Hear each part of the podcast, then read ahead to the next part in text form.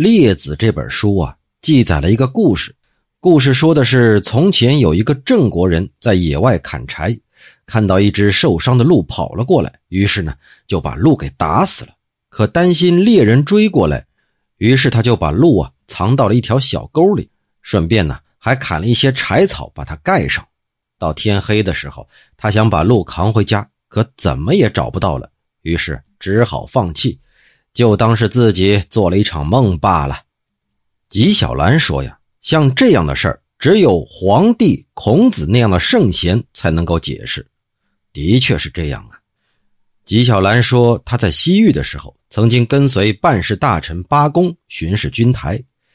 这八公先回去了，纪晓岚呢，因为有公事没处理完，就暂时留下，和前任副将梁军住在一块二更天的时候，有一个紧急公文需要立即传送。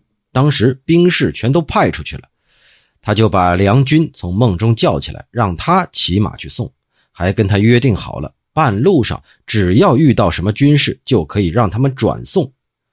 这梁军跑了十几里路，遇上了士兵，就回来了，又上床接着酣睡。到了第二天，他告诉我。哎呀，这昨晚呢，梦见派遣我递送公文，我呢怕耽误时间，就打着马狂奔。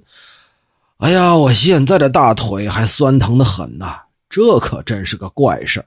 嘿，你看看，他把真事儿当做了梦，仆从们都笑了起来。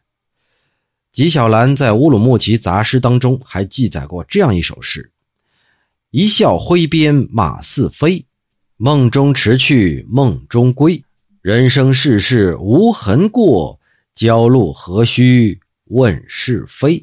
记载的就是这件事儿。纪晓岚有一个族兄叫次臣，听了这段故事就说了：“你说的是啊，有些人把真事儿当做了梦，可我还知道啊，有些人又把梦当做了真事儿。